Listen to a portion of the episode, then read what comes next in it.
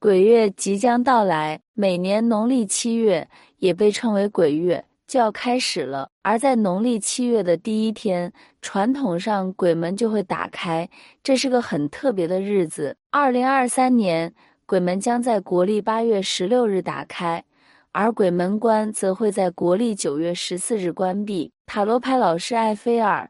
在灵霞网运势专栏中特别点明了，在农历月份出生的五个生肖的人，需要特别注意鬼月可能带来的冲煞问题。一、生肖猪或农历四月生的人进入农历七月，对于生肖猪或农历四月出生的人来说，要特别关注防止意外伤害。财务方面也需小心避免透支，尤其是在今年的鬼月期间。容易遭受财务上的压力，特别是农历四月生的猪，除了注意自身安全外，建议孝猪的人携带辉月光石，以保佑平安。二生肖牛或农历十月生的人进入农历七月，对于生肖牛或农历十月出生的人，要特别关注疲劳和身体不是问题。在鬼月期间，属牛的朋友需要多休息。关注自身健康状况，以免因过度疲劳引发疾病。尤其是农历十月生的牛，建议佩戴蓝虎眼手链，有助于消除不利气场。三生肖虎或农历七月生的人进入农历七月，对于生肖虎或农历七月出生的人，要格外注意交通事故和焦虑问题。在鬼月期间，尤其是农历七月生的虎。因为虎与七月相冲且相刑，开车和交通方面需格外小心。建议孝虎的人佩戴观音或佛像，以避免不利影响。四、生肖猴或农历一月生的人进入农历七月，对于生肖猴或农历月出生的人，太岁影响较大，需谨慎行事。尤其是农历一月生的猴，职场上宜保持低调。避免过多干预事务，以免招惹麻烦。此时也应避免谈论公司内部事务，以免招来不必要的是非。建议孝猴的人佩戴黑曜石，以防小人的干扰。五、生肖鼠或农历七月生的人进入农历七月，属鼠的朋友要特别关注感情问题，可能会遇到不顺心的桃花缠身，可能会影响心情。尤其是农历七月生的鼠。建议佩戴葡萄石手链，以化解不利的影响，带来好运。此时还需保持乐观心态，避免家庭纠纷的发生。窗体顶端、窗体底端。同时，艾菲尔老师也提醒民众，鬼月期间出门在外要更加的谨慎小心，千万别逗留太晚。凡事不要太铁齿，要心存敬意。另外，阳历八月二十三日和二十四日。是鬼月期间诸事不宜的日子，切记不要跟人吵架或是做重大决定。农历七月之所以被称为鬼月，是因为这个月经历了四个重要的时间段：一是开地门，二是中元普渡，三是白露降，四是关地门。一七月初一开地门，每年农历的七月初一，阎王就会下令打开地狱之门，让那些终年禁锢在地狱和阴间的冤魂厉鬼走入阳界。因此，人们为保阴阳两界太平，往往在这一天进行祭拜，有大祭也有小祭，以表达自己的对于天道的敬意，对亡灵的尊重。二七月十五中元普渡。中元节是鬼门大开之日，阴气极重，因此在古代，人们往往不会在这一天上街，但很多人会在当晚祭祖。不过，中元节当天其实是不能祭祖的，因为中元节本是地官赦罪日，是修道之人顺应天时对恪守天道的地下亡灵超度而不牵涉他人因果的日子。因此，这一天普渡前是犯了恶念的鬼道之鬼，是对恶鬼的善意，而行超度者则不用承担受超度亡灵的因果。三七月二十白露降，农历七月历经处暑白露。自然界则属退秋至，呈现肃杀之气，动物们开始准备为越冬而捕猎。在夜晚，很多地方甚至还有阵阵寒意。这段时间也是生物走向大规模衰亡的开始。自然界中，除了人类的亡灵，还有各类动物的亡灵。因此，阴历七月对于自然界本身而言，也是一个不折不扣的鬼节。四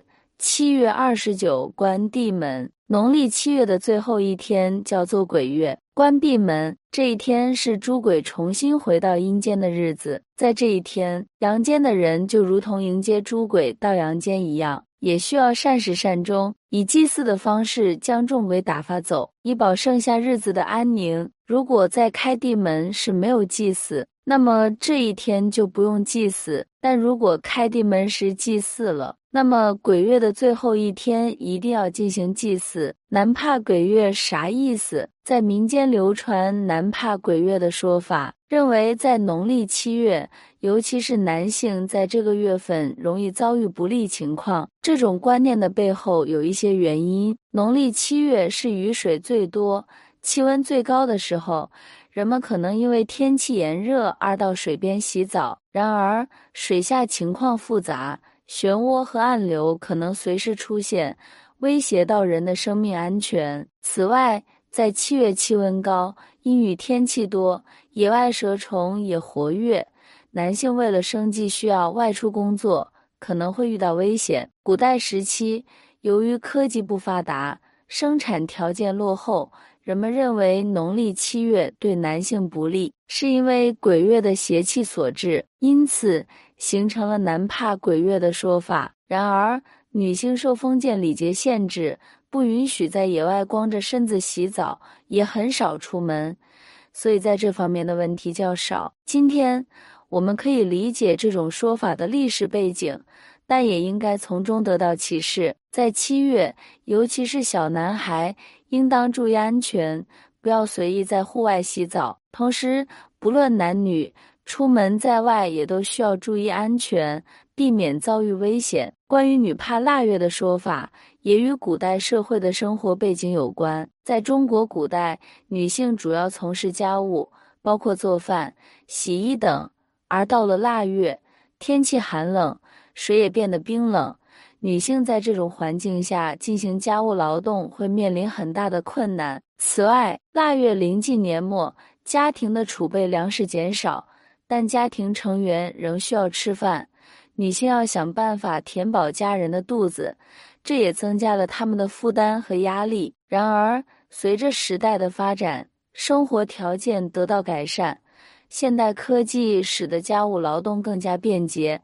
女性也享有更多的社会权益，因此女怕腊月的情况在今天已经大大减少。鬼月的禁忌也很多，不穿戴自己名的衣服，不拍别人肩膀，不吹口哨，小孩、老人、体弱者夜晚不外出等等。生活中，我们也常见一些人自带天眼或者第六感很强，这类人是一种先天体质有修为的。身体素质好的，往往遇到都是上面的；而体质差的，往往容易遇到下面的。很简单，人生而为阳，阳气重自然是向上的；身体素质差，阳气不足就是阴邪入体，很容易碰到这类的。在八字中是否也能有所体现？当然有。命理当中，鬼等于鬼，一是谐音相同，而重点是鬼是至阴之水，阴极自然就是鬼。人身能感知这类信息的，往往跟两个五行有关：木和火。一木主神经系统，二火主心神。中医讲这类怪事是人身神虚，体虚的时候有邪入体导致神经出了问题的是真风真煞，心神出了问题的多是惊吓或意外。或遇一些神秘色彩无法解释的东西，鬼是水，是克火的，